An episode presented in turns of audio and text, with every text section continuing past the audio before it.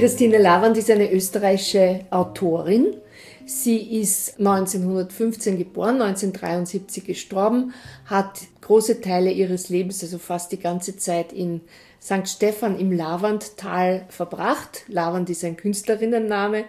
Sie hat äh, Habernick geheißen. Es war ihr Ehenname, geborene Tonhauser. Sie war vor allem für ihre Lyrik bekannt. Ich habe sie nie gelesen, nie lesen wollen, weil sie mir in der Schule als katholische Lyrikerin verkauft wurde und das hat mich nicht interessiert.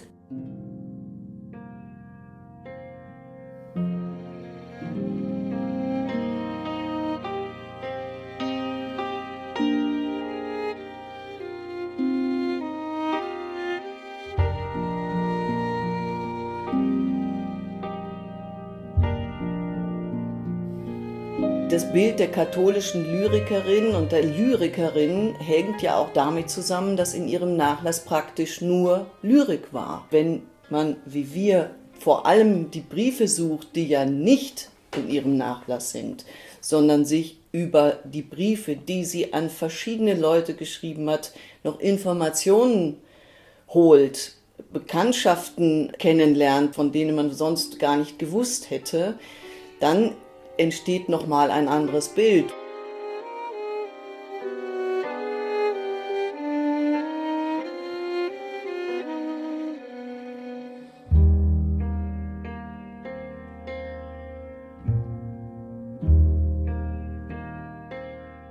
Und sie hat, und das haben wir entdeckt, wirklich außerordentliche Prosa geschrieben. Die Prosa war praktisch nicht bekannt, bevor wir begonnen haben mit den Arbeiten oder man hat sie unterschätzt. Und zwar, weil die Prosa in alten Ausgaben oder in alten Texten und unbegleitet um 1970 nochmal herausgebracht wurde. Und das waren Erzählungen aus den späten 40er Jahren. Und das äh, ist nicht gesagt worden. Das heißt, man hat dieses Buch von 1969 und da waren Texte drinnen, die einfach aus der Zeit gefallen waren. Und deswegen hat man gesagt, ja gut, die Lavand ist uninteressant als Prosa-Autorin.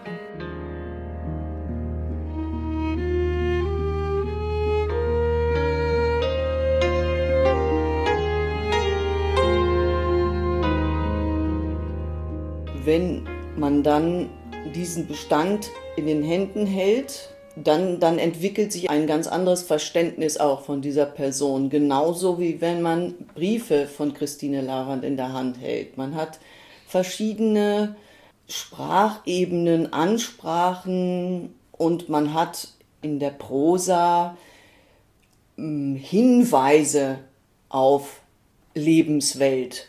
Natürlich darf man nie sagen, aha, das hat sie da geschrieben, also war es so, aber ich habe Hinweise darauf, denen ich nachgehen kann. Hinweis. Der im Folgenden genannte Otto Skrinzi wird in der Öffentlichkeit als rechtsradikal eingestuft. Als ihr Psychiater und Aufbewahrer ihres Nachlasses spielt er aber eine große Rolle in Christine Lavands Leben. Der Herr Skrinzi war eben sofort so freundlich, uns das ganze Material mitzugeben, um es zu kopieren, weil er verstanden hat, die Forschung braucht das Material jetzt. Und keine, er hatte keine Bedenken, dass dann das Material vielleicht weniger wert wird oder was dann damit ist. Er hat gesagt, für die Forschung stellt er das Material jetzt in Kopien zur Verfügung und das andere kommt danach. Was danach gekommen ist, wissen wir auch nicht. Äh, mehr. Ähm, der Bestand ist jedenfalls leider nicht in ein Archiv gekommen, wo man genau solche Beobachtungen an der Materialität machen kann.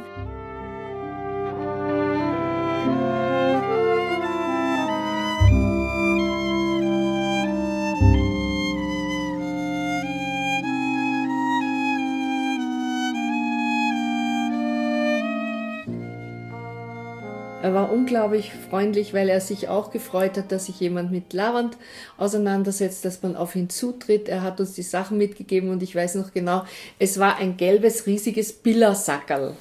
Und in dem Billersackerl waren also wirklich diese unglaublich tollen Prosa-Sachen äh, drinnen und die Briefe Und äh, wir sind dann abgezogen mit einem Billersackerl. Das habe ich nie vergessen, was da drauf stand auf dem Sackerl. Nämlich Biller.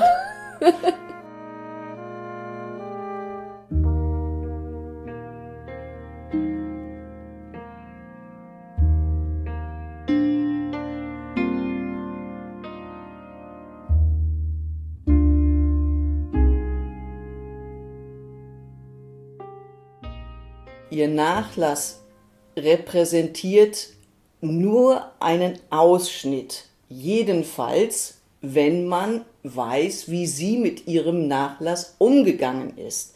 Es gibt Leute, sagen wir mal Goethe, der hatte seinen eigenen Bibliothekar, der wusste schon, dass er selber das alles genauso arrangiert.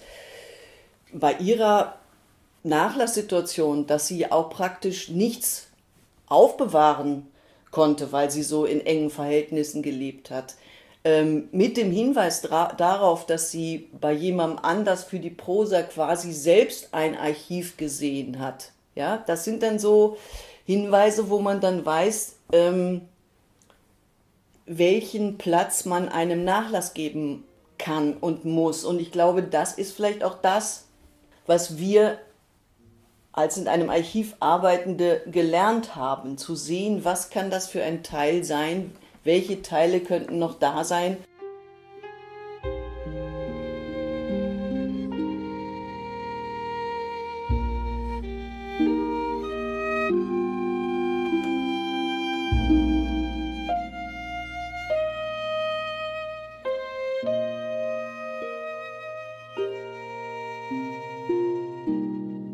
Man kann irgendwie sagen, sie war eine Suchende. Und zwar eine Suchende nach Sinn, äh, nach Erklärungen für das, was da ist, also zum Beispiel für ihre Krankheiten oder für ihr, für ihr Leid, aber auch äh, äh nach dem Grund von Freude und äh,